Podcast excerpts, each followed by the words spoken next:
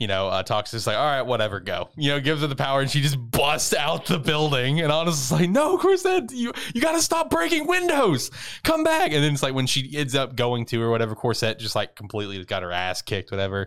They go back to the restaurant. And then Corsette gives a breakdown of what happened. And little animation. Yes, it's like little, it's like old school, like cartoon animation you would see like back in like the fifties or something, explaining step by step of what happened. And she's like, and then I realized there was too many and there was no hope.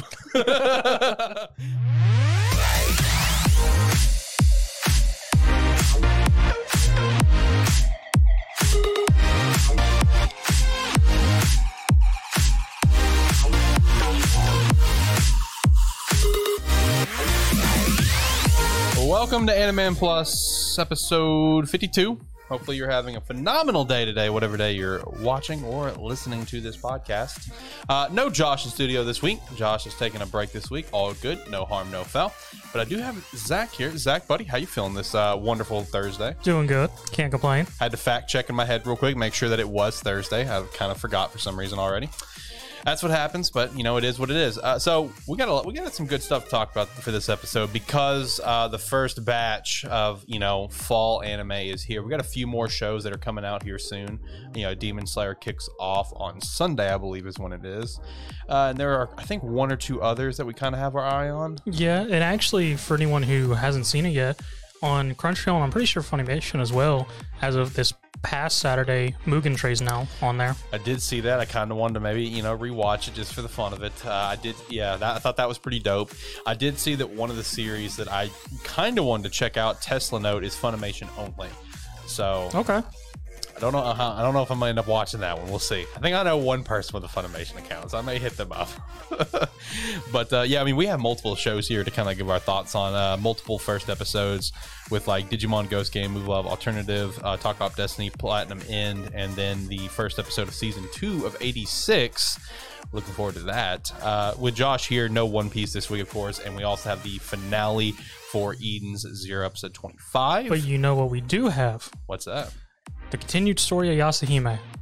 Did you watch that? Yeah, I did. I forgot that. I told that, you I was going to do I like for- at least the first three episodes and see where this goes. I forgot that it, that came out. I'm going to be completely honest. So. I mean, a lot of people did because on Crunchyroll, at least first season, it stayed above Dragon Quest Dai. This time, it, it fell between, under Dai real quick. Oh, okay. All right. Well, we got Yashahime for this episode then. I for completely forgot about Yashahime. Uh, but if you could, go follow us on Twitter at Animan Podcast. We greatly appreciate that. You can also check out our other podcasts like Lighthearted Gamers, Terrible Football Show, and a new one that the first episode still has not come out yet. It'll probably be out on Friday, talking about movies and stuff. First episode was for Venom, Let There Be Carnage. I wanted to get it out Wednesday, but I had stuff come up and I just haven't got it out yet.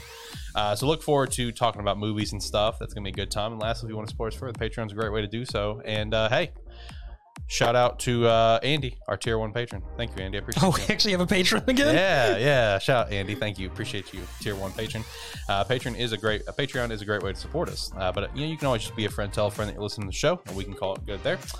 Um, I guess we can go ahead and get into it. Uh, before we do, though, actually, uh, Zach, you got anything you want to air out? Anything we want to talk about? Feeling good?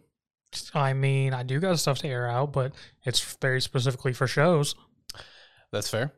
That's fair. Uh, I did see that the Dragon Quest uh, composer did pass away, unfortunately. I don't remember their age. It's my my fault. I'm a great host of the show. Uh, for some reason, the age of ninety is sticking out to me. I don't. I could be wrong on that. Would not be surprised by that. Yep. So, quick moment of silence. Press the button. This is what I've done most of the time, but sure, press whatever. Cool. Hello, everyone. This is Alex's press res- the button. Respect button. Thank you. Moment of silence now. Moment's passed. You don't appreciate that unless you're watching on YouTube. YouTube.com forward slash Sparky3. Give us and like even up. Then, you still may not appreciate it, and I'm with you. Fuck you. Fuck you. No. Uh, everyone appreciates that. Okay. I've heard nothing but glowing reviews about those. From what? Your dogs? No. No, we have listeners that appreciate that. Throw up the sorry right now. Who the heck appreciates that? I know Jared does. Hey, Jared, I love you, buddy, but... Come on, man. Don't be like that. Don't be like that. All right. Um, all right. So we'll kick things off with some series that didn't necessarily uh, stick with me. I watched a couple of these. Uh, I will first address Boruto two eighteen. I actually didn't watch the full episode. Was the episode Big Rip? Because I started seeing animated versions of... Uh, yeah, it was, yeah. Big Rip. Yeah, it's Big Rip, Tom. Uh, I didn't actually watch the full episode. I was busy um, at the, the the time when I was set down to watch it, so I literally just skipped to the, the Big Rip part. I mean, every I mean, I already knew everything, obviously, that happened in the episode. You know, Sasuke gets a giant fucking nerf. Very brutal little shot, though. I mean, it was brutal in the manga, but just watch, seeing it in the anime of just getting a kunai straight in your eye and just super zoomed in on it. I'm like, ah, oh, damn, that's fucking terrible. But big nerf on Sasuke for that. But this was the Big Rip episode. Um, you know, little fun fact for you. Uh, whenever we did the uh, top deaths in anime manga, we did reference this death. It's just like, well, you'll see it when you see it. If you know, you know. It'll come. Uh, Kurama, unfortunately, has passed. Uh, you you do learn in this episode that the Baron Mode drained his life force, not uh, Naruto's, and it was it was that that whole ending segment of them two, like what Naruto thought was both them kind of saying their goodbye, uh, and then you know Kurama had to point out, nah, it's just me, dog. And then Kurama's like, hey, don't look at me with those eyes, you're annoying. uh, but I, I will say there was a couple shots that I absolutely loved. Uh, the first shot was when Boruto, I mean, Naruto was still under the impression that they were both going to die. And he kind of mm-hmm. like turns around to Kurama and he's talking to him, whatever, you know, Kurama's looking at him, and in Kurama's vision, it cycles through the different ages of Naruto. So it starts off as just a kid Naruto, not not baby, but kid Naruto. Then it goes to the uh, or you know the you know the season one Naruto, yeah. the Shippuden Naruto, the last version of Naruto, and then the Hokage version. And when it comes back to the Hokage, it's a shot of Kurama's eye, and you see Naruto's reflection in his eye, looking at him.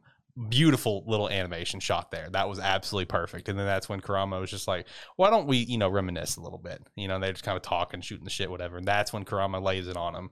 And, uh, dude, it's an episode that make a grown man cry. Let me tell you.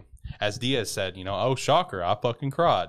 You know, that's basically that's basically how this episode was. And they, uh, you know, they changed out the uh, the uh, ending uh, video, the ending visuals, where it's just like, you know, Naruto through history of him using Kurama. I mean, you got to see. Gotcha. Yeah, you got to see the opening bit of where Kurama attacks the village, you know, from the first episode. Mm-hmm. And then you just get to see him, like, the first time he kind of uses it in season one. Uh, you get to see him, like, in the pain fight when he when they bump fists. I mean, it just goes through time. Time of them of them fighting together, fighting each other, whatever the case is. Very emotional episode. Very, very well done. And what's going to come next for Boruto in the anime? I don't fucking know. We'll see. Because I saw a chart. I saw a viewer chart for the for Boruto that I thought was pretty funny and accurate. Yeah. Where it's just like episode one, viewer counts like here. And it's like steadily kind of declining because, I mean, like it, it fucking yeah. declined. The first ten episodes I thought were really good. And then it just kind of kept going down. And it's like Boruto viewership's like this. And it's like episodes two seventeen and two eighteen. It's like, whoop, it just shoots up. It's probably going to come back down. It just More depends. Than likely. I mean, I figured it was going to be high for this point because we even referenced it, and I don't keep up with Boruto at all. Yeah. Um. So yeah, going to be super sad for people when they continue watching and then it doesn't continue. Bingo, bingo, and uh, you know, big. Just this one episode, man. You get a you get a double nerf to like the two strongest shinobi in the world. So. Yeah, we'll see what happens from here, boys. Because I'll even say we'll see what happens from here because obviously we don't know where the anime is going to go from here. And even in the manga, I mean, it's we're kind of in the same state. They're just a couple of nerfed guys now, and we, you know, we're still kind of doing like a build up in the manga. Because I mean, even the manga, this was like it's monthly, so that happened probably. It wasn't that long yeah, ago. Yeah, it, really, it really wasn't. Because honestly, when I started seeing videos that were saying like goodbye Naruto and stuff, and I was like.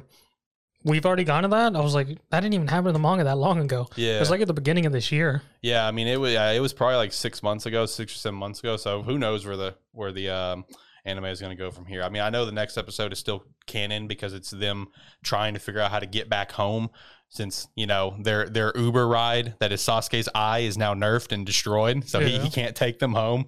So they're trying to figure that out. And then after that, it's just like, we're I guess we're going back to anime canon, filler, whatever you want to call it. So... I know. And then doesn't it like in the very first episodes and pages of manga reference that both Naruto and Sasuke are dead? It, uh, maybe. Maybe it in, in the very first like shot of the manga and the anime where you see like an you know an adult Boruto, an adult Kawaki, and destroyed Hidden Leaf Village, and they're fighting whatever. Uh, Kawaki makes the reference, I'm going to send you to the same place that I sent to Hokage, so that makes that reference. And plus, with what Boruto is, you know, kind of like it, what he's wearing, he's you know he I mean he, it, we've already seen in the anime and the manga, he you know he's already got Sasuke's headband, mm-hmm. you know that's already been given to him. But in that shot, like adult Boruto puts on his headband. You know, it seems like he's wearing Sasuke's cloak, and it, if I remember correctly, he even had Sasuke's sword. So that's why I would probably assume they're both dead at this point. uh, I'm pretty sure people already referenced it, but just me and seeing that image is Naruto watching his son slowly become an edgelord. Basically, basically. Um, but I mean, it, it was a good episode. If you haven't watched episodes two seventeen and two eighteen of Boruto, definitely should go give it a watch. This is when Boruto is at its finest. Uh, now I'll jump over and I'll talk about uh, these two episode first episodes real quick because they didn't really horribly stick out to me where I have like a bunch of notes to really dive into it. Uh, Digimon Ghost Game, I'll start there. Episode one. New- Before you even start, because I watched the trailer for that. Okay. Is it just a digital, or not? I guess I shouldn't say digital, but a spooky Mega Man? Accurate, yeah. Okay, cool. Yep. Uh, yeah, so with Digimon Ghost Game, this is their like first take on like the horror genre. That's even how it's built. Is that that's how it's described as this is their first time really kind of touching in, into that aspect. And it, it was entertaining. And, you know, it's one of those things that I wasn't completely turned off by this or even Muv-Luv Alternative. I'll give them both the second episode shot, but it's like it just didn't horribly grasp me and stick with me. Like, let's say Platinum End that I'll talk about here in a little bit. Watched that earlier today. Loved it. Um, but with Digimon Ghost Game, with it being like, you know, how like in this first episode, how they kind of take on like the horror genre is like there's like this myth, whatever, that uh, there is a uh, sewn lip man that come and takes your life or whatever, takes your time away. They're referencing Clockmon. That's who it is. So Clockmon is a is a hologram. It's like you go into this room, whatever, and it's like you ask a question. You know, it's like what time is it or something. Then he repeats like what time is it, and you hear like a, you know like your phone go off, and all of a sudden the time's freaking the fuck out, like just completely. Going super quickly, and then he'll basically come and literally suck your life out. He doesn't kill you, he just puts you to the point where your your entire time of your life is gone and you're just completely old and just bedridden basically. And he does that to like three or four different people in this episode before, you know, he does get uh, kind of shafted a little bit by our pro tags, Digimon Gamamon of course. um But, you know, that while that aspect was entertaining, you know, the whole like horror aspect that he's... I, I got to ask a question. So you say it's Clockmon. Is he just a giant clock? I, I mean, Clockmon was like a season one Digimon, so I guarantee you've seen him. Okay. He, he's like the giant clock. The clock has like a face and stuff, and there's like almost like a puppet scarecrow sticking out of the top, and they're carrying a hammer. Okay. I, I, he's he's like a season one Mon. You've okay. seen him. Yeah. I didn't know, because all I could picture was some weird time wizard with a beard going, ooh, I'm steal your time. no, no, no, no, no. No, I guarantee you've seen Clockmon. He, he is a season one Mon. He's a champion level Digimon from season one. Um, but I mean, while that aspect was kind of entertaining, I mean, it was, um, you know, like, you know, basically some, you know, the Digimon Stone Cold, like murdering people, almost basically murdering them. Um, you know, there's kind of like a tease of like where our pro tags, uh, his name's Hero, where, where Hero's father is.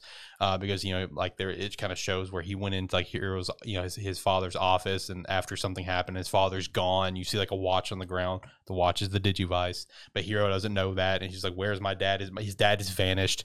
And then when he gets the Digivice later, his dad just kind of appears before him as a hologram. He's like, hey man, this is the digital world. Isn't it cool? Because there's like, you know, the Hero's in his room, in his dorm room, and there's like grass everywhere and it's like digital grass. And the Hero's like, what the fuck is happening right now? An actual response would have been, you prick. Yeah. Yeah, basically. And his dad's like, oh yeah, the digital world's so cool, isn't it? And it's like, oh, hey, here's Gammon. He's going to be your little brother. Take care of him. And then you got, the, you got this shitty little, this shit little head Digimon come up. He's like, yeah, I'm your brother. Protect me. I mean, there were aspects about it that, you know, it's like, okay, you know, it's just trademark Digimon stuff, right? Yeah. Uh, but the but the horror aspect, I'm curious how much it's going to evolve from there, because that is how the show is teased in its description, is horror genre. So I mean, it was okay. It just didn't horribly, it didn't brutally stick with me. I mean, I'll I'll try episode two. We'll see how it goes, but I'm not like in love with it. And I kind of feel the same way with Muv-Luv Alternative. This is one where I was like, okay, it could be good. And it still could be. I, I don't know. I you know I, I did kind of read a little bit more about this series, or it's like, because I know you mentioned to me that there's a lot more about it, whatever, a lot more series, and there is. Apparently, I, I think it actually this all comes from a video game series. Actually, yes, yeah, I, I did read that. It all comes from like a video game series, uh, books or whatever, blah blah. Um, you know, so with this first episode, I will say, I will, you know, give some credit to this episode. If you're like me and you go into Muv-Luv Alternative completely blind, with no backstory, no idea what's going to happen or anything, no idea, I guess, the world or anything, whatever, you may be in for a treat. Because I, I feel like I kind of was, because like the first half of the episode, I will say, was boring as fuck. I was like, it was boring to the point where I'm barely paying attention. I'm playing on my phone a little bit, kind of looking up. I was bored shitless. Um, but once the, you know, once they're called the beta, but, but giant like alien looking weird creatures, whatever, you know, that's basically invaded the whole planet and almost wiped out all of humanity. Once they begin to invade uh, this area in Japan that they're in, to try to create a new, another nest, another nest for them, so they can just keep creating, creating whatever and doing their thing and take over the world. You know, it's like, you know, they're all gearing up for battle, getting in their mechs and stuff. And I'm like, okay, let's see some action. Let's see what the show can bring to it, bring for us in the action category. All right, let's get it. I mean, it was all right. It was kind of going, you know, it's like, all right. Yeah. I mean, this is all right, I guess. I mean, it's not bad.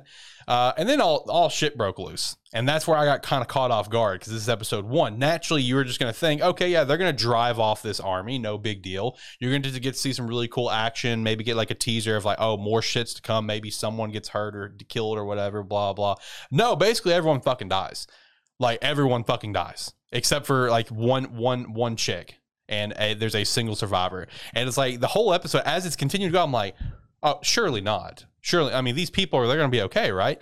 You know, nope, nope, no, no one, no one ends up okay. So as as things kind of go on, like there's one like male character mm-hmm. who I presumed was going to be like one like one of our protagonists. That's who I presumed he was going to be. Uh, sure enough, I thought he was going to be fine. Nope, he dies brutally.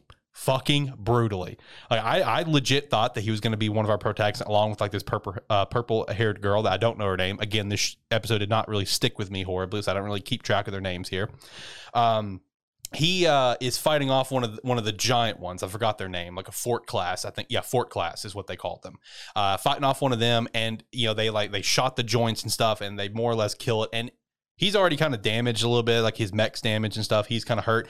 And it falls on him. Like, you know, the, the giant yeah. fort, it just falls on him up against the wall. Think of like Attack on Titan walls. Like they have these walls protecting the inner city and stuff, and kind of crush him. Everyone presumes he's dead. They're calling his number, A six, A six, are you there? Are you there? You know, he's not responding. You know, then a few minutes later, it shoots to him within the mech, you know, and he's really hurt and damaged, and he can hear like the broken up radio signal of them calling for him and stuff. And someone's like, hey, nine, he's not responding. He's dead. Move on. And he's just like, he's trying to respond. It's not working. And then you see like the, the mech kind of like open, start to open up a little bit. You see light. It's like, oh, maybe someone's saving him, you know. Okay, cool, he's gonna be saved. Nope. What happens? Like the blood from the fort class, I guess, kind of seeped through, and the blood's like acid, so he just basically got acid poured on top of him, and it fucking kills him. Cool. And like you even get a shot of his arm where like you see like part of his arm just like got, you know, just like a chunk out of it. I'm just like, what the fuck is happening in this show? And then as every the rest of the episode, same thing. Everyone start dying. Everyone, like random civilians. You know, you see soldiers trying to fight off these things as they're invading like the main city. You have a bunch of civilians all inside of a, a really strong fortified bunker. You know, you see a fucking soldier get his head ripped off, and I'm like, oh my god, okay. You know, you see all the civilians in there. They're beating on the door, and it's just like someone's gonna come save them, right? Like. Surely. I mean, that's what would normally make sense. No, they break the door and they murder every civilian in there brutally. And I'm like, oh my God. This is how the series gets you. It starts off boring, like, yeah, they're never going to see it coming. They're never going to see it coming. And then it all went downhill. I mean, like the second half brought me back in. All right. Where the second half brought me back in to the point, it's like, okay, let's watch, let's watch episode two. Let's see what happens from here, because I, this is wild to me. All right. Like you see like the captain, she tries fighting him off, whatever. She, you know, the purple haired girl, you know, you know, she gets dismissed, you know, from, from her active duty per captain. This is the captain's way of saying, hey, fucking get out of here and live. They are overrunning this. They are overrunning Japan. Japan is literally about to fall. You know, and you see the captain with one arm left in her mech, just kind of fighting them all off. And then she just gets overrun by a giant fucking army of them. Dude, this episode really brought the like feeling of despair in that second half. So I will give it massive credit for that. And I will watch episode two. But other than that, that first half bored the shit, bored the absolute hell out of me. And I, overall, nothing extremely stuck with me except for the despair feeling. So I'll give them massive credit for that. Big credit on that end. Um, where do we want to go from here? I don't care. You pick. All right, let's roll with eighty-six. eighty-six. Then. So eighty-six, yeah. It's a whole fun thing. Bingo. Still continuing our split uh, narratives. Start with... Uh, Major Waifu, who's now been demoted to Captain Waifu. Still Waifu, though. Yep. Um, she's now just walks on it, walks over everybody pretty much. Cold-blooded. Uh, didn't explain the whole streak in her hair, but she now has a red streak in her hair. She wears a black uniform at all times. Yep. She uses her uh, role as being the top handler to more or less the lieutenant who was being a dick to her last season. More or less tell him to go, go F yourself. I'm your top handler. You're going to let me do what I want. If you want your damn promotion, fuck off. Yeah. And keep in mind, that's her uncle. That's her uncle. And I fucking loved that line because he's sitting there bitching about her, about all the shit that she's been doing and stuff, you know, where it's like, you know, basically helping the eighty-six, whatever. And she says the, the line because he's just like, you're just a captain. Know your place. And she's like, are you sure you want me to know my place? I'm the top handler. You know, results kind of reflect if you're going to get a promotion. You know, if my, my kill count goes down, could hurt you, couldn't it? And he's just like, God. I was just like, damn, let's go, Lena. That's what I'm talking about. Yeah, so in the time that's apparently taken place from the ending of the first season, Lena's apparently just gone full ape shit. Yeah, just really just kind of cold-blooded. And when it comes to the streak in her hair, it will explain it, uh, and it already referenced it in this episode, and I've already mentioned it on this show before, uh, so I'll go ahead and say it. It, it. it represents her nickname, the Bloodstained Queen. Is you know that's why uh, you know her new uh, captain, uh, which I I think did did they say the captain's name? I know it's Cyclops, but did they say that? I don't remember. Yeah, they said it was Cyclops, and even said her actual name at one point. Okay. When they're having the debrief. Yeah, well, that's why Cyclops kept calling her my queen or queen or whatever. I mean, that's this, that's what her nickname has become is Bloodstained Queen. And the red streak is just to represent um, the lost members of the eighty-six. That's all it's meant to represent. I mean, I've said that before on the show, so I don't feel terrible saying that because uh, I have said that in the past. But, uh, but yeah, not hadn't referenced that yet. Um, it, it, once we kind of get through with the first split perspective, whatever, showing the stuff where kind of Lena's at and stuff, you get a little introduction to Cyclops and her squad. And uh, when it comes to Cyclops and her squad, you'll get a couple more introductions to come, but I feel like this was kind of the main part because from here we're going to really focus over to Shin and his crew, where you do get to see that Shin and his crew did survive, uh, where it does kind of kick off with, um, you know, have Shin almost have like a dream sequence of his brother, which I thought was very well done, you know, where his brother's just like, hey, you need to go on without me now, you know, because Shin was kind of the impression that he was, you know, dead. Yeah. You know, so, you know, I thought this shot was very well done. And then, you know, when he just wakes up in a completely white room, like, where the fuck am I? Um, you know, that's when you kind of get introduced to a couple other characters that, you know, are just like, oh shit, you know, hey, you're alive, whatever. Yeah, you know, that's when you finally get introduced to Ernest, Ernest Zimmerman. Mm-hmm. Uh, he does show off that everyone else is alive. They're all kind of behind the glass, you know, kind of just all vibing, all worried about Shin, all kind of threatened Shin. You better not fucking do that again. One thing about Ernest is he's just an old guy. Yep. Who's apparently the president of the Federacy of Geo. Is that how you say it? Uh, Jihad. Jihad. That's what I'm assuming. Jihad King. Uh, Jihad Empire. Okay. Uh, that's that's me making an assumption. And he's just sort of rolls in. Everyone's telling him no. He walks in. He's like, "Hey, how you doing? What's your name?" Oh, it's sort of rude. Just flips off his suit. Like, stop. Hey, how's it going, dude? Yeah, uh, Ernest is cool, dude. Ernest is a chill, chill dude. Uh, that was kind of what we saw throughout the whole episode, is that he was just a really chill guy. Other than when he was talking to his generals, and he apparently has a weird fetish for an ideal country. That's true. That's true. He he really wants to deliver the idea that their country is just completely perfect in every way. And as the episode kind of went on, and like, you know, he's riding with the remaining members of the Spearhead, and they're kind of just going through the city. You know, you see how normal it looks, you know, especially compared to what we just came from.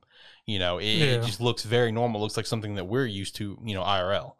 Um, You know, you also get to see the little tease of where everyone is just like trying to fight for the eighty-six. It's like the eighty-six was done wrong, whatever, whatever. Fuck them, you know, because they, their story is reaching out to the public, it is, you know, about what happened to the Spearhead Squadron. That's why you saw that little rally in the background, which, you know, nice little touch.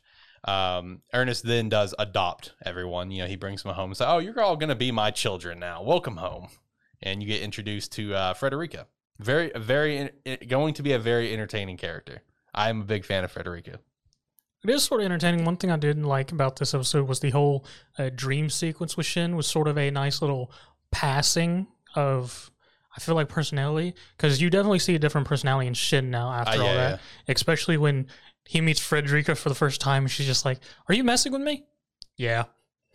And then when even when they're in the little um, room talking and everything and Ernest is explaining things, she comes over there, starts going on all high. And, well, I like the first, when they first enter the door, she's got a spotlight and a desk set yes. up at the front door yes. to act all menacing, lord, lording and menacing to them about calling them peasants and all stuff. She's at this high standard. And she does it again when they're in just a, di- a tea room or something.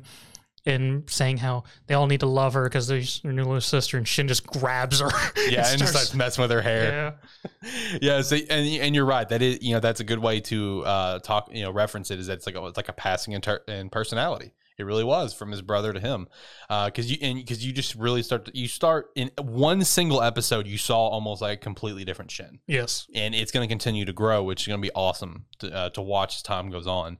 Um, You know, the episode, uh, you know, the episode had a, one really nice tease involving Frederica, where Frederica is referenced as the Empress. So that was a very nice tease there for some info to come. And then Ernest does give Shin uh, his brother's ju- uh, Juggernaut crest, which was in, ended up being recovered. Mm-hmm. And that's kind of where the episode ended, I believe, right? Yes. And the only other best thing is in the opening, apparently Fido's going to come back to life. Bingo. Bingo. Looking forward it, to that. Because it was just the best thing for the opening. The opening was good overall, but the Loved best thing it. I got it from was with Fido with Frederica on top of him. It was like, Fido! My friend, you're back! Yeah, dude. First off, I do want to say that opening is fire. I, I really enjoy the opening because when it comes to season one of eighty-six, it was absolutely flawless to me, except for the opening. I thought the opening was dog shit. Mm-hmm. I absolutely hated the opening in eighty-six season one, but every other song they had was fantastic. Yes. I loved both the endings, and I loved the song that was played in like episode two in the, the fight versus the shepherd. I can't remember the name now. Uh, but both the, all those songs were fantastic. Yeah. The opening was, was crap. Yeah. I wasn't a fan, but this opening is great. And I love the animation throughout the opening as well. I love the transitioning animation of the spearhead where it's like, as it's closing on their eyes, whatever, mm-hmm. That was really cool. I will say the opening, um, man, it does so much like incredible foreshadowing. I am so here for this season, dude. This is going to be absolutely fantastic. And if I remember correctly, could be wrong, I think the season will actually be uh, twelve episodes. It won't be eleven. I think it will be twelve this okay. time. Yeah, because last time was eleven with the twelfth being a recap. This one will actually be twelve. Gotcha. So, man, love eighty-six. If you have not watched it yet, please go do so.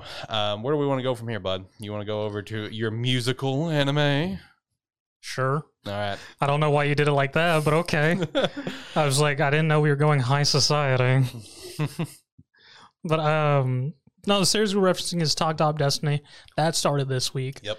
Which is a series. I, I it's sort of I guess it's post-apocalyptic esque because apparently it starts off with a whole recap of the world. It's just like a bunch of glowing stones fell from the earth. It had power. We studied it. Then more stones came from the earth with a bunch of aliens that fucked us up.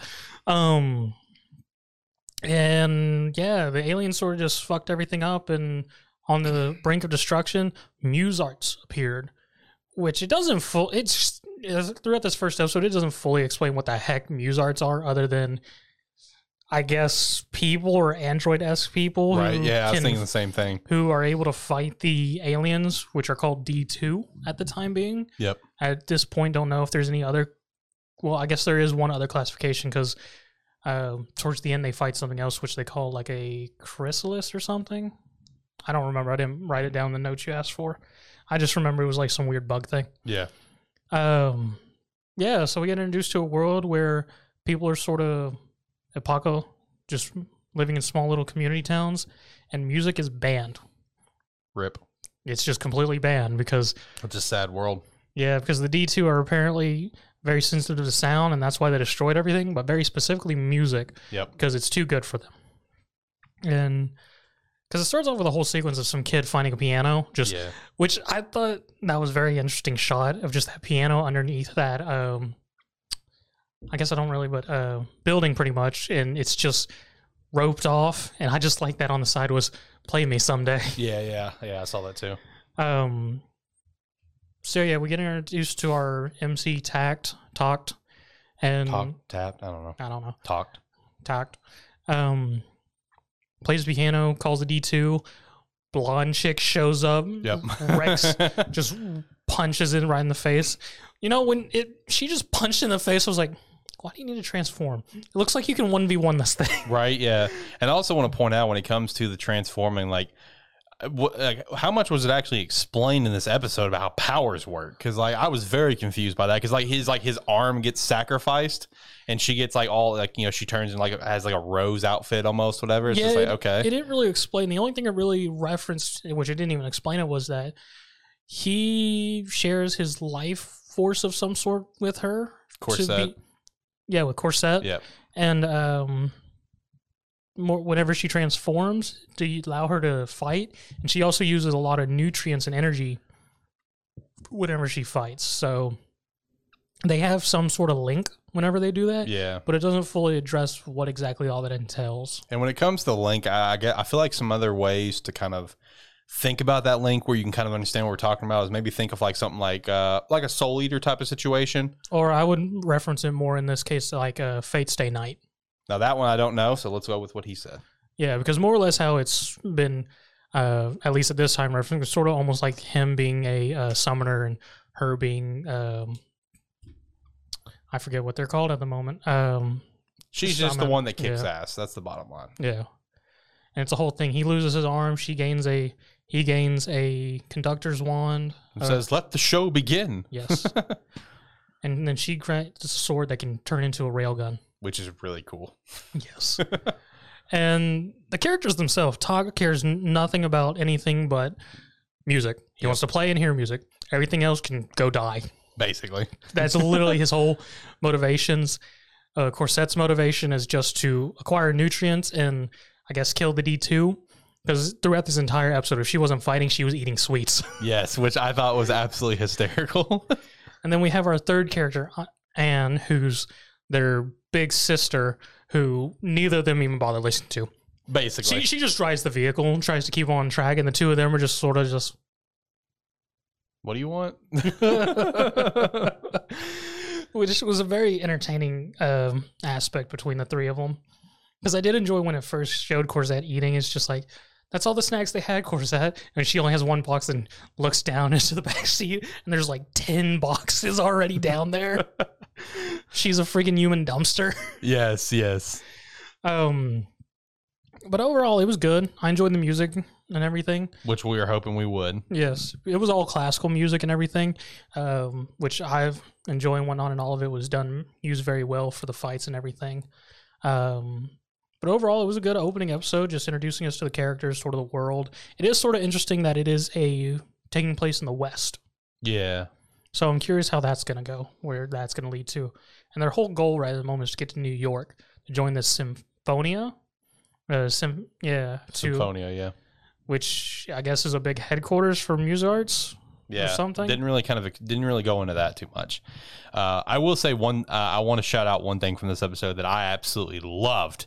Was um whenever they were all in the gas station restaurant, whatever, and Corset, you know, detected some D twos off in the distance, mm-hmm. and uh, you know, uh, talks just like, all right, whatever, go, you know, gives her the power, and she just busts out the building. And honestly, like, no, Corset, you you got to stop breaking windows, come back. And then it's like when she ends up going to or whatever, Corset just like completely got her ass kicked, whatever. They go back to the restaurant, and then Corset gives a breakdown of what happened. And little animation. Yes, it's like little, it's like old school like cartoon animation you would see like back in like the fifties or something, explaining step by step of what happened. And she's like, and then I realized there was too many and there was no hope.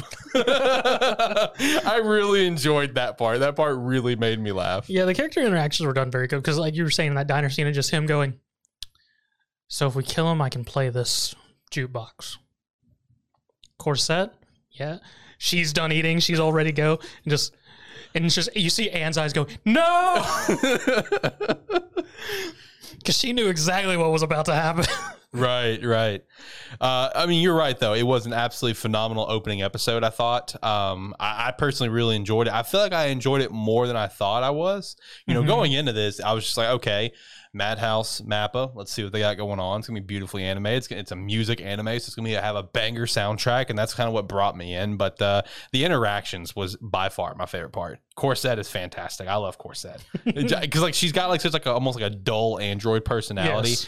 and just the shit that she does. Like like when she explained how she got her ass kicked, absolutely killed me. I thought that was hysterical. I did enjoy the end when they're driving away after f- finishing off the D two in that sort of oil f- refinery place, and she's just in the back seat with the donuts, like, who would put a hole here in this travesty of removing nutrients? Right. Yeah, the donut hole. Yeah. That was fantastic, dude. Overall, very good first episode that we definitely recommend. I think both of us can say we recommend giving it a watch. I don't know the episode count on it, though. I'd have to go check on that. Yeah, I, don't, I, don't, I would have to check on it, too. I don't remember. Uh, I guess I can go over to Platinum End. You didn't get a chance to watch this. Um, so I'll talk about Platinum End, then we're going to get to some of our rocks with Dragon Quest and the finale for Eden's Zero. Platinum End Episode one. This is one that I had a lot of high hopes for coming into. Okay, this is from the creators of Death Note, not Tokyo Ghoul. I said on Animan Plus Episode one, I accidentally said Tokyo Ghoul. Oh, did you? Yeah, my fault. Whatever. Terrible show. That's what happens. Um, but yeah, wrong these, show. Yeah, wrong show. Um, I, I channel that energy across all shows, though. Let's let's go ahead and just settle that now. Um, but yeah, uh, by the creators of Death Note, and man, this first episode delivered in a lot of ways. Like, I'm immediately hooked. I am so ready for the next twenty-three episodes, because this will be a twenty-four episode banger, and this is going to be an absolute banger throughout this entire season, no doubt. So basically the way it sets up is it sets up with our main character, uh, Mira, where uh, um, Mirai, Mirai, where it just kind of shows how, like, how he just kind of hates his life. Like it, it, it really delivers that point very quickly, you know, where everyone else is like, like, oh, let's go do this. Let's go do this. You know, at our spring break, whatever, it's like, yeah. let's go do all these awesome things. And he's just kind of sitting there alone by himself. And you see a shot of him in the gas station where he's like about to steal like a honey bun or something, and he's just like, he puts it back, kind of leaves, whatever. Uh, and then the first time this character talks, uh, I do want to give a very special shout out to the first time that I ever read Undead Unluck and reviewed it here on this show, and, it, and the very first lines of Undead Unluck reminded me of a good friend of ours, Diaz. Same thing happened here. This guy goes up on top of a building. Yes, I know exactly what you're about to say. And he just stands on the edge of a building. He says, "All right, time to die." I'm just like, oh my god, it's like the D S thing all over again with the first page of uh, Undead Unluck, where she finishes a manga. She's like, oh, that was fantastic, now it's time to kill myself. And I was just like, okay, that escalated very quickly. And just for reference, our our buddy Diaz, who's been on Animan, he was on Animan fifty, he likes to joke whenever he walks into an awkward situation where we're doing something stupid, he just to get out of it, he's just like, I guess I'll just kill myself after seeing this travesty. Yeah, basically. Uh, so anyway, you know, he, he he gets up there. He's just like, well, time to die. And uh, he talks about how like he just wanted to be happy, and just like how his life is miserable, and like his life's not going to go anywhere, get any better. And he ends up jumping. Uh, you do hear the sound of like what would have been him hitting the ground. So mm-hmm. you're just like, okay, does he die and come back sort of situation? Because we know angels and gods are involved, whatever, just from the general, you know, you know, synopsis of the show. Um, so even though they do imitate, like, yeah, he hit the ground, goes black, you hear the sound. Next thing you know, he kind of just wakes up, and he's just flying in the air, and angels holding him. You know, where she's like, you know, and he's assuming he's dead. He's like, oh, it's an angel. Oh, well, guess I'm going to heaven. That's good, I guess. I mean, that's cool. That's got, at least I got something going for me. And she's like, oh, no, you're not dead. Here, look down. And he's like, you know, she's kind of float, you know, carrying him around and stuff. He looks in reflection, and he's just floating. Can't see the angel. He's like, is this reality? What the hell is happening right now? Am I on like a bad acid trip or something? And, uh, you know, she kind of brings in the land, starts talking to him, whatever. She's like, I mean, you said you wanted to be happy. He's like, no, I didn't say that. She's like, no, you definitely said that. You said you wanted to be happy. And she's like, I'm, you know, I'm here. I'm your, I'm your angel. I'm here to, you know, make your life better. I'm here to, you know, grant you happiness, whatever, give you hope to live. And, you know, and he kind of, you know, kind of goes into his backstory where, you know, he was raised by his like aunt and uncle, uh, you know, uncle uncle by marriage. It's it's actual aunt though, and uh, how they were just like horrible to him. Like think of like Harry Potter level kind of horrible mm-hmm. with you know, the people that raised him, but like times ten. Gotcha. Like they're just horrible to him, and you know you know he gets beat up by their kids and stuff, and they don't do anything about it. He lives in a fucking closet. Think of Harry Potter here. Uh, you know he gets like you know the the step uncle whatever. Uh, you know you know. puts out a cigarette on his arm and stuff. Like it shows that his life's miserable. It talks about how you know um. you know, his parents died when he was young, and that's when, you know, he got stuck in the situation, just like where he was raised by them and his life's miserable, whatever, you know. And she basically kind of, you know, the angel kind of grants him, like, oh, you know, here, I can give you one of two things. This is the hope that I can give you. I can either give you angel wings, or I can give you this red arrow that makes someone instantly completely fall in love with you when you shoot them with it. You know, because he's just like, you know, I just want to be, you know, I want to have, I, I don't, he's like, I don't have family, I don't have friends, I'm all alone, whatever. It honestly, to me, just sounds like the angel came down because they lost Cupid and they were needing a new Cupid.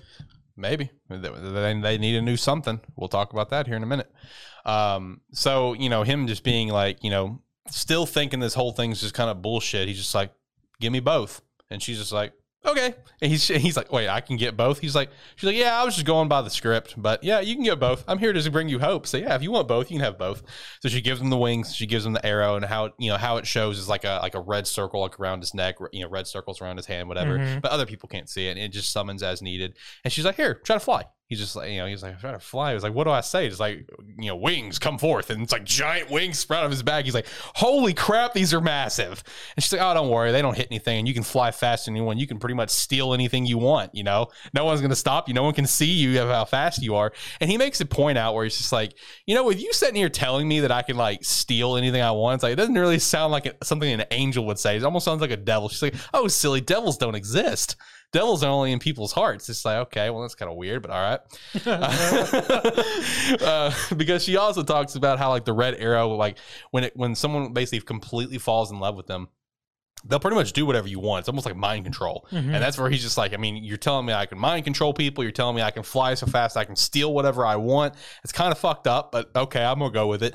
You know, and he ends up flying, whatever, and just getting to experience flight. Shout out to a very beautiful shot of where he comes up on top of a tower. Uh, like almost like an Eiffel Tower type type of, you know, thin one, whatever. Uh, and, you know, his wings are out, whatever. And it's just a shot of like the night city. Beautiful shot. Wallpaper worthy, one hundred percent. Looks fantastic.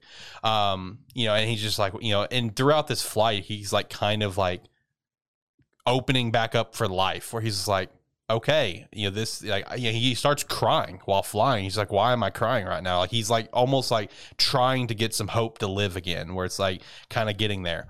You know, once the flight's kind of done, he's just, you know, you know, she's like, oh, wasn't it great? Wasn't it great? He's like, and she's like, wasn't it amazing? He's like, yeah, it was pretty cool.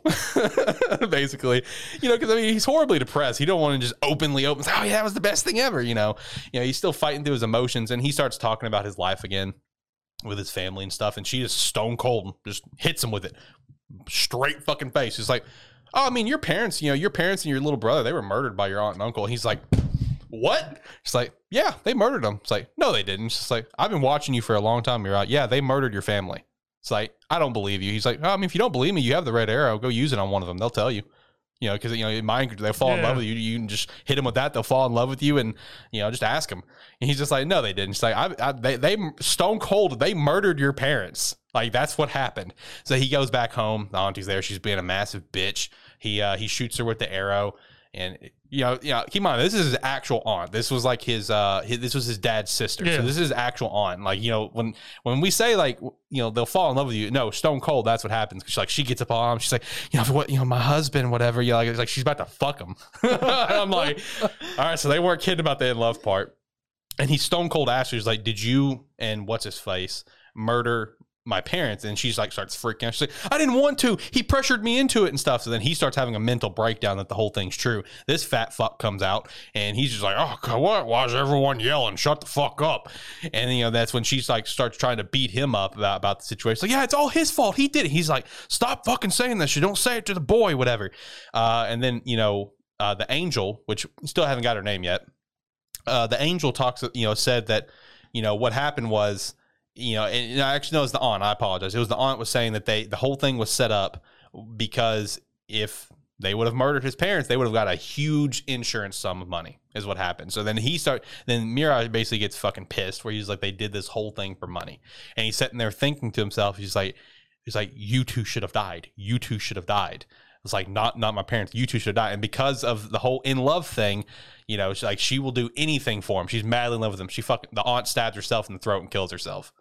Because, and the, and the way that the angel explained it is like, if someone has done something where death is like an appropriate response. I mean, mm-hmm. if you tell them you should die, they'll they'll go kill themselves for you because of how much they're in love with you. And then he just kind of starts, it plays through his head, like the events that's taking place and stuff with his parents, where you get to see the last moments where he's a kid and his parents were getting in the car there with his little brother and stuff. And, you know, they start the car and the car explodes because that's what happened. They rigged yeah. the car to murder them just to get insurance money. Um, and then, you know, once he kind of like figures out this whole situation with his parents, and he's remembering like some like locked away core memories of his mom, where his mom was like talking to him, was like, hey, make sure to try to live a good life, you know, be happy, you know, follow happiness, pursue happiness. He starts remembering that it's just like, my family's gone and I've basically sat in a pit of despair and depression my entire life, and I haven't moved on. I haven't tried to pursue happiness. And that, at that moment, he's just like, I want to live. I want to live. I want to be happy. I want to try to pursue happiness.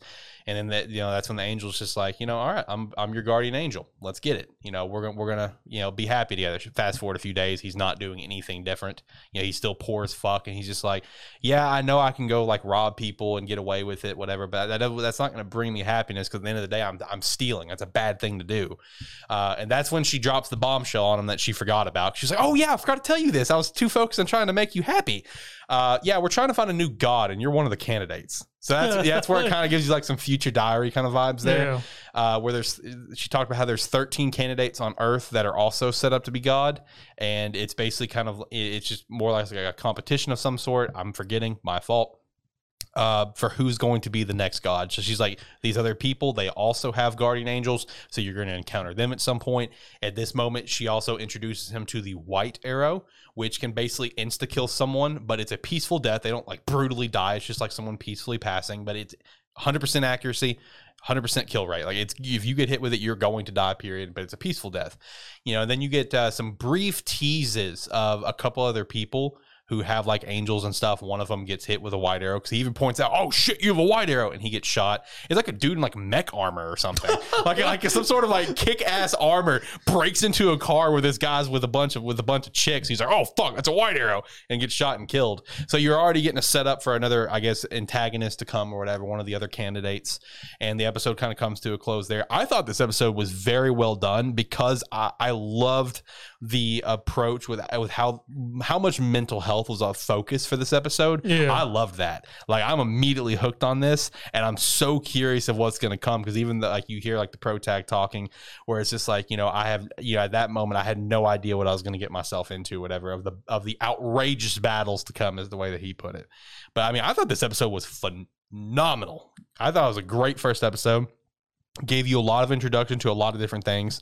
Love our angel. I, I'm drawing a blank on her name right now, and that's killing me. I think it starts with an N. I feel terrible that I'm forgetting it. Um, but I, I love her. She is absolutely just like, her personality is hilarious to me, because it's just like how overly positive and just like a positive blunt she is. Love that. Uh, this is definitely worth a watch. Definitely worth a watch. I can't wait to hear your thoughts on it whenever you get a chance to sit down and watch okay. it. Okay. I mean, I figured it would be good because it is about the Death Note creator. I always knew that when it was still uh, serializi- serialization, it, a lot of people were hyping it up and stuff like that. Yeah. Well, um, I guess we can go over to your meme. You want to go over to your meme, or do we want to wrap up Eden's Zero officially? I mean, I can do one of my memes. All right. I'll try it. Yeah, I keep forgetting it's on the script. You got two memes. Which, what, you pick your meme. Pick your I mean, meme. I'm going to go with Yashahime because this one won't take terribly long. Okay. Um, so the one thing that I will give Yashahime props for is the first episode of the season literally picks off, picks up from where the Last se- last episode of season one left off, with Towa in the rain looking at Setsuna's dead body. It just picks up straight. Well, once it gets to the actual episode, it picks up from that.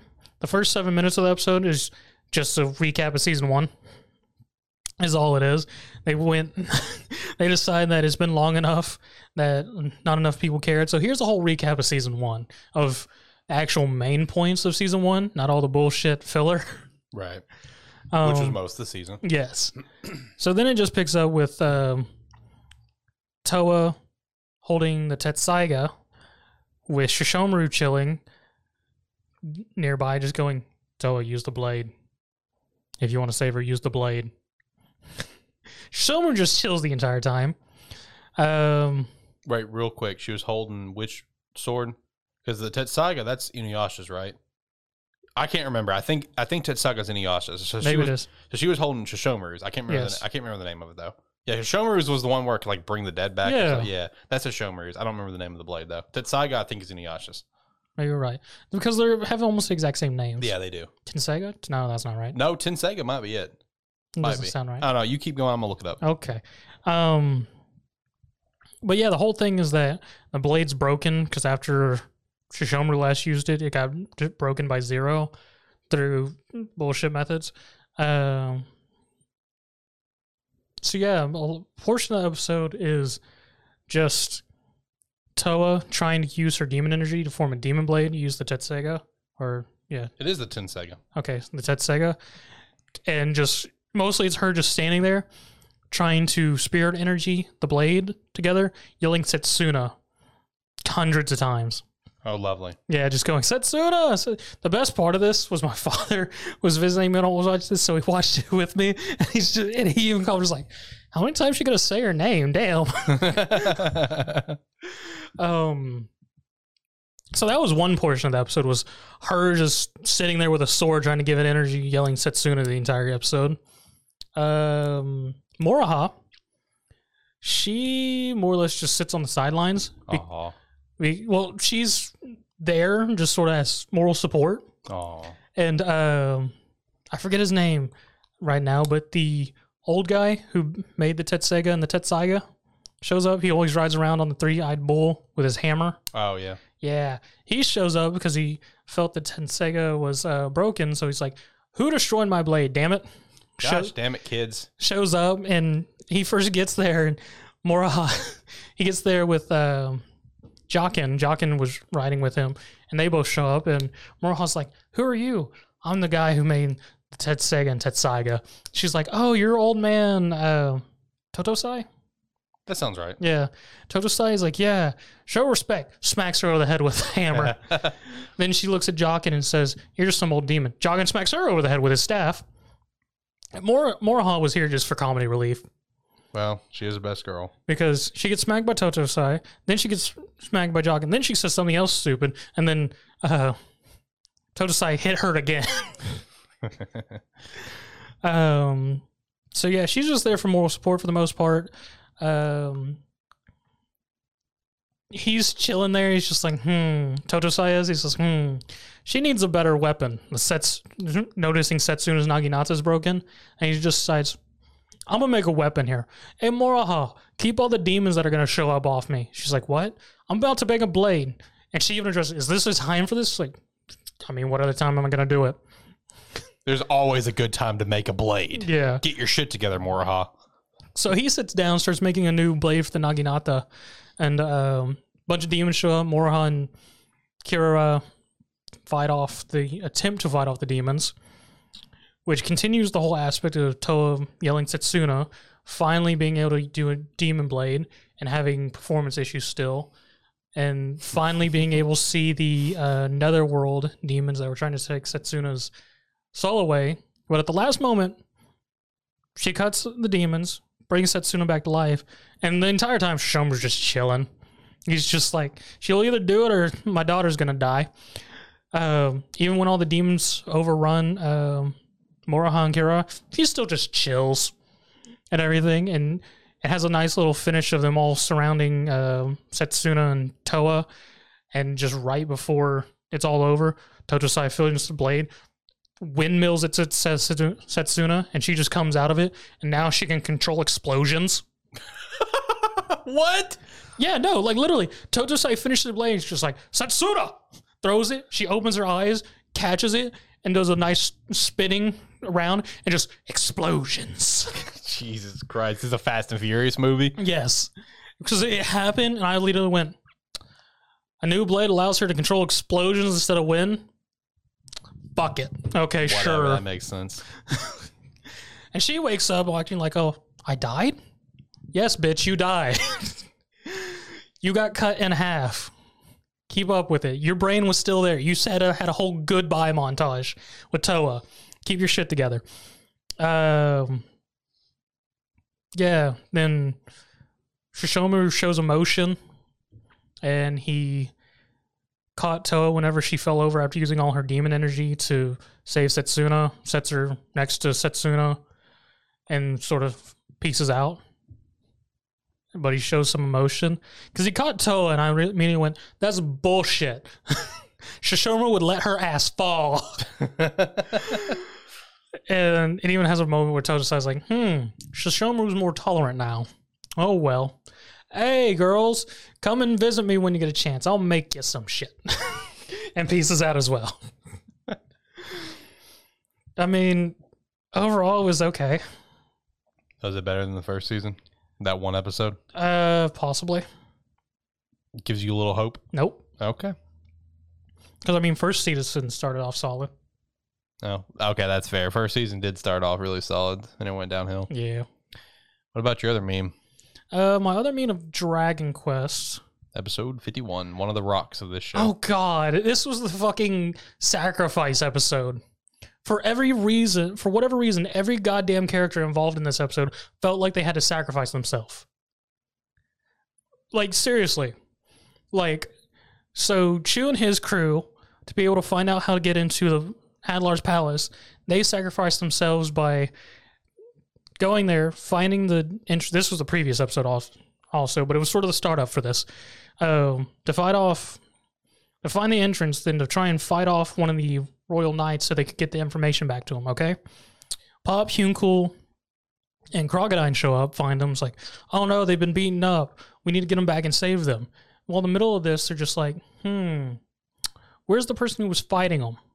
And everything, and while that, Hunkle just suddenly goes, Pop.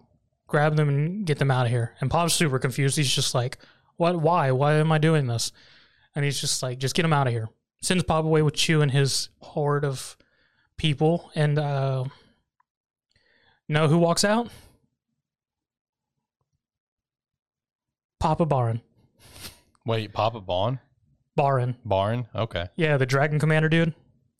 Dai's father. Oh, that this fucking dude comes Yeah, out. He strolls out from behind a rock and he just goes, huh, Hunkle, you've gotten better. I thought I was hiding myself. And he's just like, no, we gonna throw down? He's just like, no, I'm not here to fight you. I'm here to fight Adlar. And then it has a whole montage of them going, of Crocodile being like, we have the same goals. We should work together for Dai.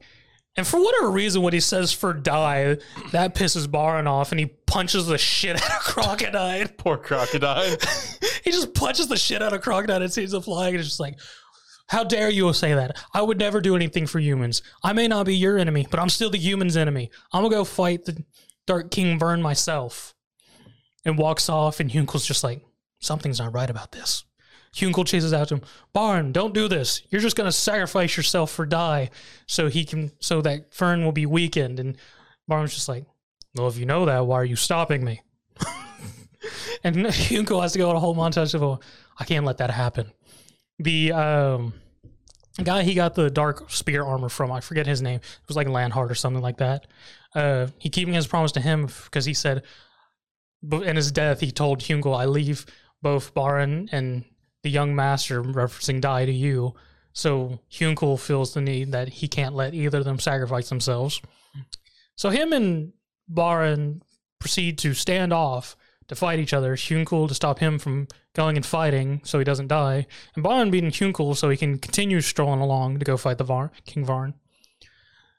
Then it goes on a whole bullshit thing of a super counterattack. Hunkle... Re- Uh, disguises his entire aura just so he can take one hit to be able to do a major counterattack. And it works because the bigger attack they use, the more of an opening they leave, so he can then strike them with an attack.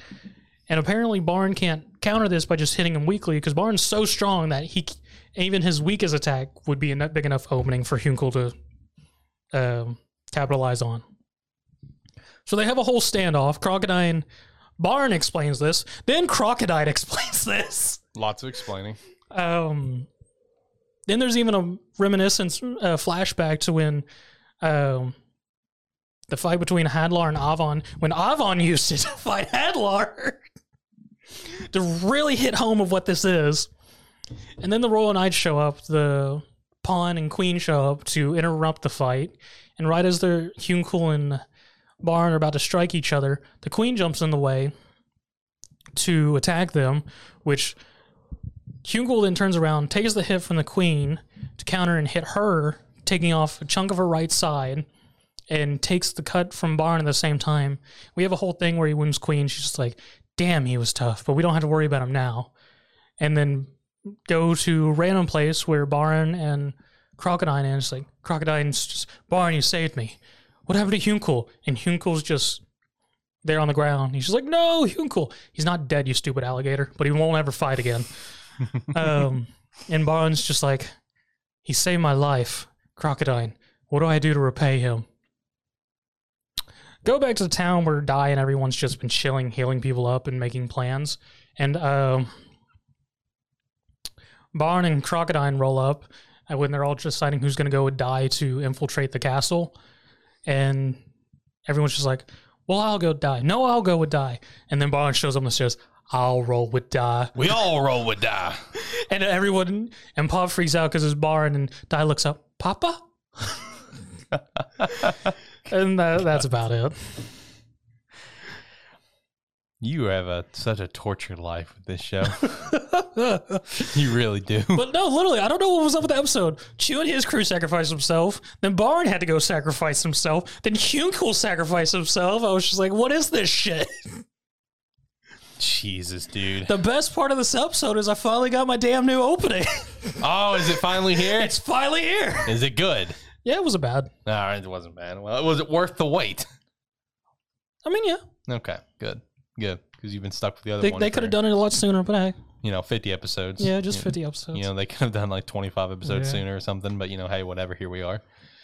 Uh, well, next up, I guess we'll finish off our Eden Zero talks for now. This is Eden Zero episode twenty-five, the season finale for Eden Zero. Um, Shiki and the Kurenai fight kind of came to a close there uh, by using his catching the so he's trying to dodge rockets the whole time throughout this uh, that he cannot destroy. Also, these rockets are bullshit. These rockets are bullshit. I don't know how you would make a rocket that doesn't explode on impact when it's going at that velocity, but somehow these rockets designate. Uh, That's not my lock on target. Don't explode. Yeah, it's it's stupid because he tries like blast them into buildings and stuff, and they just come out fine and everything. And then um, you know he he lands on uh, Kurenai's uh, dragoon bot, I think is what she mm-hmm. called it. And uh, you know the rockets are coming. She's like, "Oh, you fool! The, these those rockets don't damage the bot." He's just like, "Yeah, but I do." And he points out to a, th- uh, a thing where he like hit it at one point, and he starts using his gravity to catch one rocket after another. They start piling on, and it's just like putting so much force on the bot and just basically completely destroying it. Yeah, he uses rockets to curb stomp a robot. Yeah, exactly, which was pretty dope, honestly, because um, I love the animation bit for you know his ether gear going all over his body, yeah. whatever. Super clean, super. Which clean. Was also a nice little. Uh... reference that I noticed when I saw the entire ether. Yeah. It outlines actually his form for whenever he goes, um, yeah, that other mode. Yep, exactly. Which I, I noticed that too, and I thought that was super clean. Uh, you know, after that, the fights obviously come to a close, and he brings Kurenai to uh, Homura as well as everyone else, and everyone's like, oh, yeah, we're going to beat the hell out of you now. And then Shiki's like, nah, let's let Homura decide what happens to her. And Homura basically doesn't, like, she's like, I don't really hold, she, Homura's just like, hey, I don't have any ill feelings towards you, but please stay out of my life, you know? You know, you're, you, you know, like, yeah, do you recognize this? And she and then her Kurenai, who's her mother, just like, I don't know what that is. And it's like, oh, okay, so the one piece that we had that connected us, you don't remember. So that's severed as well. That's cool. And you know, Homer is just like, I thank you for bringing me into this world. Other than that, stay out of my life, basically. This, you know, tells her mother off short and to the point. You know, this whole thing happened. It was a whole thing of where people were against her. Like, why should she decide? And people magically convince them. And then after this whole thing where she goes on a whole thing, I don't care about you and whatnot, and sends her off, and people are smiling. I was just like, this whole thing was happening. I was like, there's at least a couple guys sitting in that group that are just like, this is bullshit. Yeah, exactly. You know, Homura ends up letting her go, but just says, hey, stay out of my life. Don't ever come near me again, whatever. And then as, you know, Kurenai's escaping, she's like, oh, what a, what a naive daughter, whatever, blah, blah. And then she gets just, like, just whacked in the face. They're straight up baseball bat by, yeah. by a group of thugs that apparently been living in the planet. Yeah. They're being led by the blonde dude whose face she burned. Yep. And honestly, she got a pretty bad end, and that was pretty dark. It was. It was. It was very dark. It left it on a very dark note of what was going to happen to her. Yeah, because it very much hints that they're just going to beat the living shit out of her, and possibly just because they literally call her that she's going to be their slave. Yeah, so you, you can think about what's going to happen there. I mean, dude, it's a dark ending for her, but she's yeah. a bitch, so fuck her. Um, but, uh, I mean... You know that you know we get we get that conclusion, and then when when everyone is back on Eden's Zero, they they bring the news to you know Hermit, Witch, and Sister that hey, Valkyrie's dead. Um, Sister's just like, why didn't you bring the body back? I could have repaired her. I could have done this. You know, memories and everything. They're backed up on a cloud and stuff. And you know, Witch is pointing out, yeah, but it wouldn't have been Valkyrie. You know, yeah, you know, she wouldn't have. You know, she wouldn't have remembered those fond feelings with Homura, whatever. Blah blah mm-hmm. blah. And that's when Shiki, I, I love this moment where it's just like, Sister's just like, Shiki, you're the one that makes the final call and everything, whatever. Blah, what do we do? And Shiki's like, there was a lot of words said that I don't know what they mean. I loved that bit. Loved that bit. And then Shiki said, but what I do know is, you know, this is what my grandfather told me once that, you know, bots, they also die like humans. Mm-hmm. And, you know, it's just like, you know, she's gone. She's dead. Leave it at that.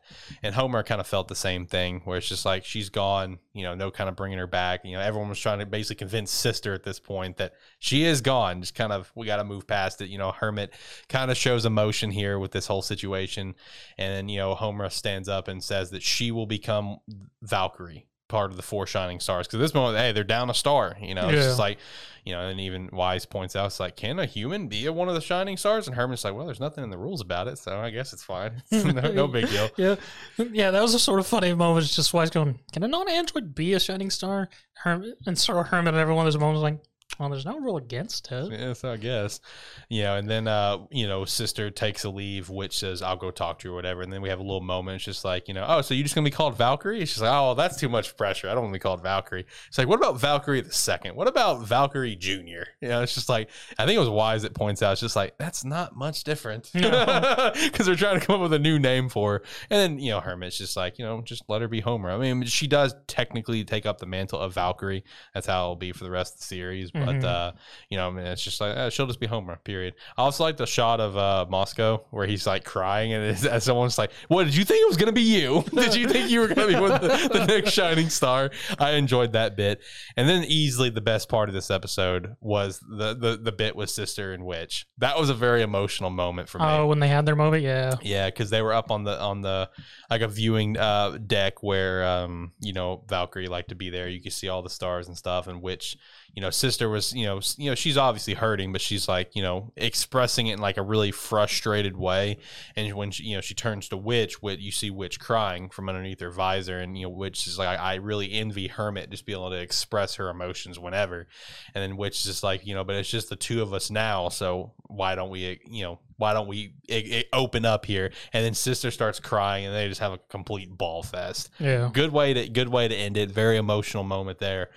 Um, and then Jesus Christ, holy shit, holy shit. The preview. Oh yeah. For the next season. Yeah. So much spoilers, dude. Yeah. No, like the, it has a whole thing with Xiaomei that was added in of her going like, yeah. going into expl- explanations and stuff and going like, we'll see you again real soon. And it goes next time, like showing a preview and just show shots that are going to happen in the second season. And just like, the shots themselves aren't really spoilers unless you know what it's the context for it, but it shows a lot of stuff that really makes you go, what? yeah, yeah, exactly. And it, I, in my opinion, they showed a lot. Yeah, no, they definitely oh, showed a yes, lot. Yes, there was a lot shown in that preview where I was watching, I'm like, oh, fuck, oh, oh, oh, they're showing that. Oh, they're showing that too? I was like, oh, shit. So, yeah, it's... They are technically spoiler shots in a way, but without context, there's no. Yeah, you have, you no, have no idea what it's technically spoiling, but Bingo. It foreshadows a lot for the next season if you've if you've watched the episode already at this point. So yeah, it's a pretty intense season next season, everything involving Dragon Joe and Eden's. I will say Eden's Zero season one, I mean, overall, it was entertaining. I, I, I was entertained pretty much almost every episode. Yeah. Uh, but season two is going to be a banger. Almost definitely. Oh, it's going to be incredible. Like, you know, season one, the the content that we had, it was just, it was really trademark shonen setup. I mean, yeah. That's really what it was. There was nothing that really blew you away. I mean, it was all like, okay, this is good. But season two, though, you guys are in for a treat. Yeah, and with all that previews, also gives us a good idea of where it's going to start and where it's actually going to end, too, with Bingo. Everything it showed. Bingo. Um, but uh, good anime talk. Shout out to Eden's Zero. A hell of a run. Uh, rest in peace to the anime director, of course. T's and P's to everyone involved with that situation. Uh, looking forward to when Eden's Zero is going to come back, and looking forward also to adding Demon Slayer to our lineup here in a few days. You know, kicks off on Sunday. And there was a couple other series that I was going to check out. I think there was another one that came out today, that's Sakugan, that came out today on the seventh. Uh, I'm going to watch that and probably give my thoughts on the first episode next week. Okay.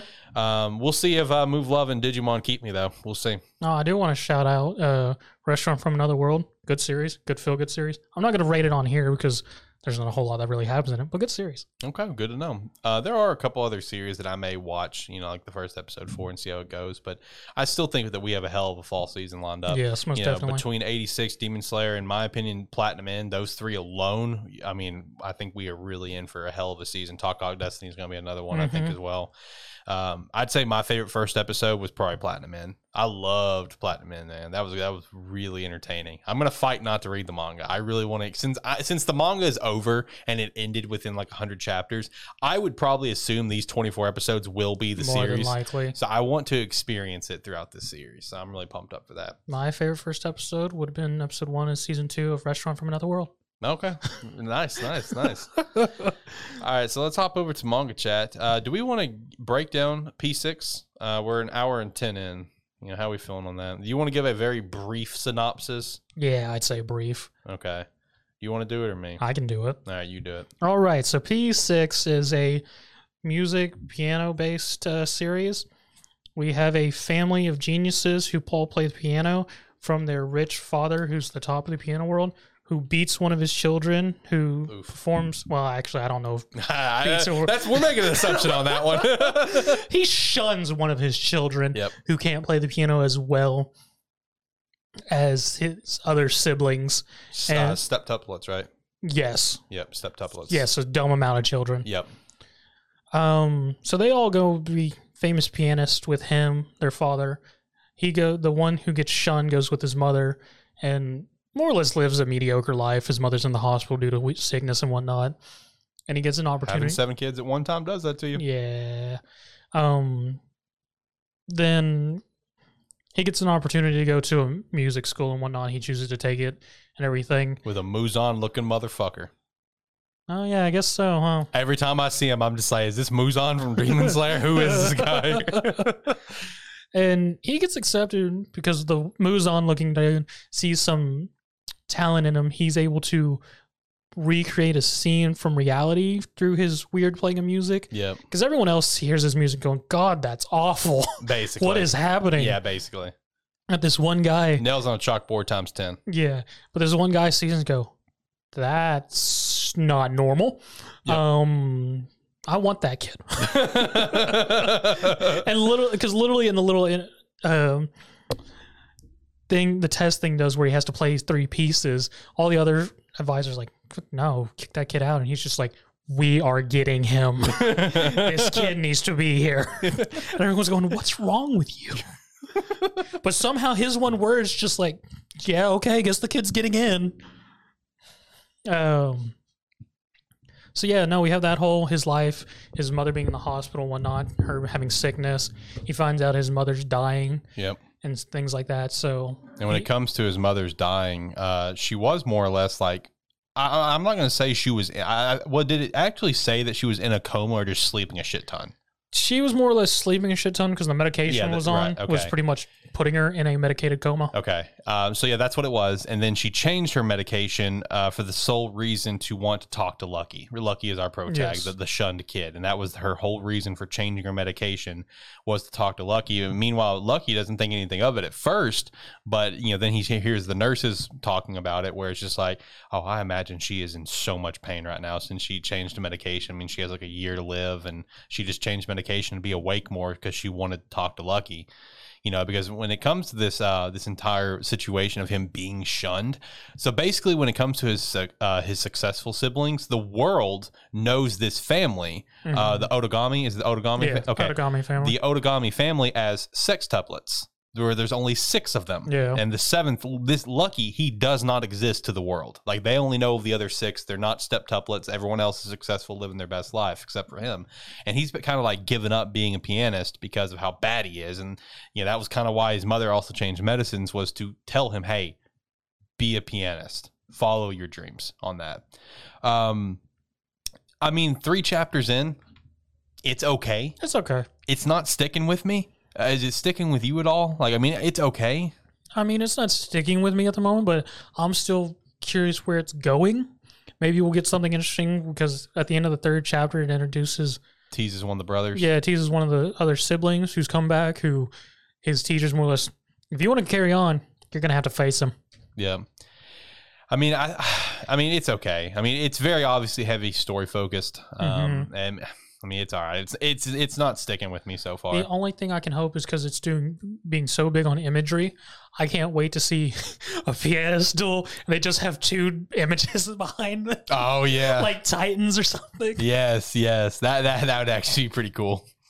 Um, but I mean, overall, it's it's okay. I mean, if I had to rate the three chapters as a collective that I've read, like a six point five, maybe. I'd say seven, yeah. Yeah, six point five. I'm kind of flirting with the seven because I thought I felt like chapter one was overall pretty solid. I mean, you, you do kind of get hit in the feels where you really want to see Lucky succeed because he's so horribly shunned. Yeah. Where, again, they're steptuplets, but the world only knows them as sextuplets, like as if he doesn't exist. So, you know, you want to see him succeed, kind of like a Naruto kind of vibe.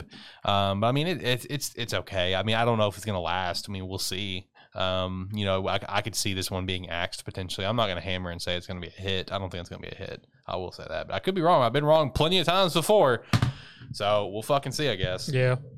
All right. Well, we can get into our chapter ratings now. Uh, let's hop over into that. Yay! Finish up the show. Uh, kicking things off with One Piece one thousand twenty-seven. I'd give this one an eight. Um, next up was My Hero Academia three twenty-eight. I would give this one an eight as well. I'll give it an eight. Black Clover and Doctor Stone both on breaks this past week. J J K one sixty-one, I'd give it an eight. Seven. Okay. Uh, Mission Yozakura Family, Chapter one hundred, giving that bad boy a nine. That was a hella good chapter. What was the E X chapter? Uh, it was just a little, it was a little just fun chapter. Okay. I mean, yeah, it wasn't anything like over the top. It was a little fun chapter with like this little kid that like Taiyo and Mitsumi kind of like adopted in a way.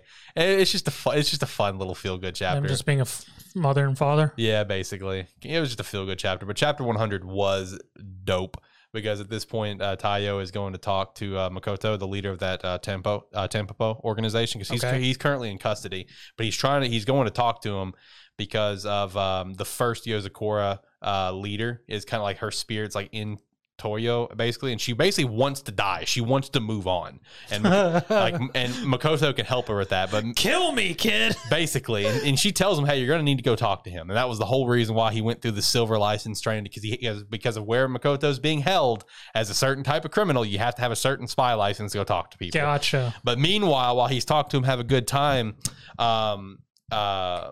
Uh, the all of the, the this current generation of Yozakura siblings, their father, who isn't who is a bad guy, mind you, comes into the scene, and uh, you know Toyo kind of like blasts, you know, kind of jumps back and stuff, whatever. And he starts to say something, and mind you, all the other siblings, they're here but not in this room; they're outside the room. So it has a fucking awesome shot where you know he's trying to like you know fight Toyo over there for a second, and then he's just like you know, you know Toyo says, "Hey, you know, I've got a lot of things that I would like to ask you as well." But right now, stay out of my way, because he's trying to talk to Makoto. And when he says that, you get an awesome full, like full page ending shot of where all the siblings came into the room ready to throw down. And it's so cool. I mean, I'm ready for one oh one. I love this series, man. Love this series. Undead Unluck chapter eighty-one, giving this one a nine as well. That ending was so fucking cool. Uh, cause with the ending, uh, Andy got uh, stopped because of Unmove, and he was, his powers also got uh, kind of like fucked up with Unchange as well. So Andy's sitting there looking at, at, at Billy, the, the antagonist in this certain situation. Andy's just like, well, I only see one way out of this, because he can't move because, okay. of, because of Unmove, obviously. So Andy, being undead, literally as, like rips the skin off of himself, like just kind of forcefully f- pulls back, so you just see like his flesh, like the, his skin, like a skin suit almost, like sitting there, and you just see flesh Andy like, oh, let's go, this hurts, but let's go. Like, good ending, man. Love love this chapter. Ch- I give it a nine.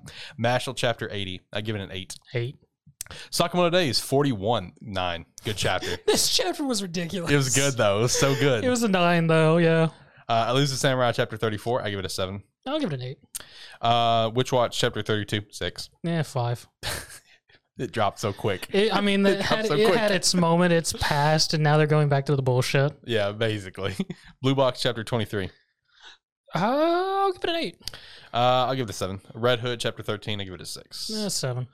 Uh, Niru chapter twelve, I'll give it a seven. I'll give it a seven as well. P six chapter three, I gave it a six. I'll give it a six. Kaiju number eight, chapter forty-four, giving it an eight. I'll give it an eight. Dan and Dan, chapter twenty-seven, I'm giving that a nine. That really made me laugh. Tokyo Avengers two twenty-five, I'm going to give that one an eight. Fucking nine. It was a really good chapter. It was. Yeah.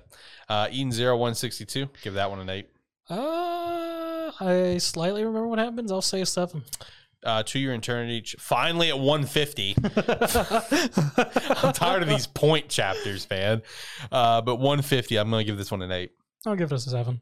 Uh, Seven Deadly Sins, Four Nights of the Apocalypse, Chapter thirty-four. Give that one an eight. Solo Leveling, once again on a break because the creator's health, T's and P's. Uh, but the next chapter should, in fact, be out next week. Uh, Week Hero one fifty-eight. I give that one an eight.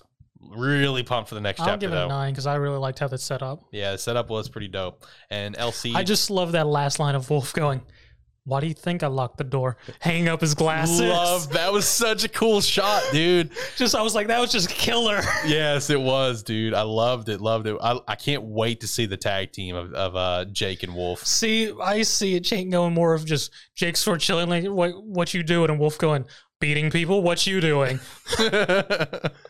And lastly, L C'd one thirty-two. I'm gonna give it a nine. Okay. Favorite chapter of the week? A Week Hero. Wolf's line fucking was killer. Uh, that's fair. That's fair. Uh, I'm gonna go either Undead Unluck or Mission Yozakura Family. Both of those were just top notch this week. But uh, that's going to wrap it up for this episode. Uh, Zach, any last thoughts on anything we talked about? Any of these series that you think people should go watch or anything? Um, I'd say give Takt Op Destiny to file out a couple episodes and check it out in tandem. eighty-six, go watch that. It's good. It's only going to get better as long as the what I got from Alex and the novels continues. Um, besides that, no. Just like, comment, subscribe, rate, whatever your platform allows. If Uh, you like what's going on on YouTube, you can hit that subscribe button. If you really like what's going on, you can hit the notification bell and let you know when any of our podcasts goes up or any of our little short videos as well. Thank you.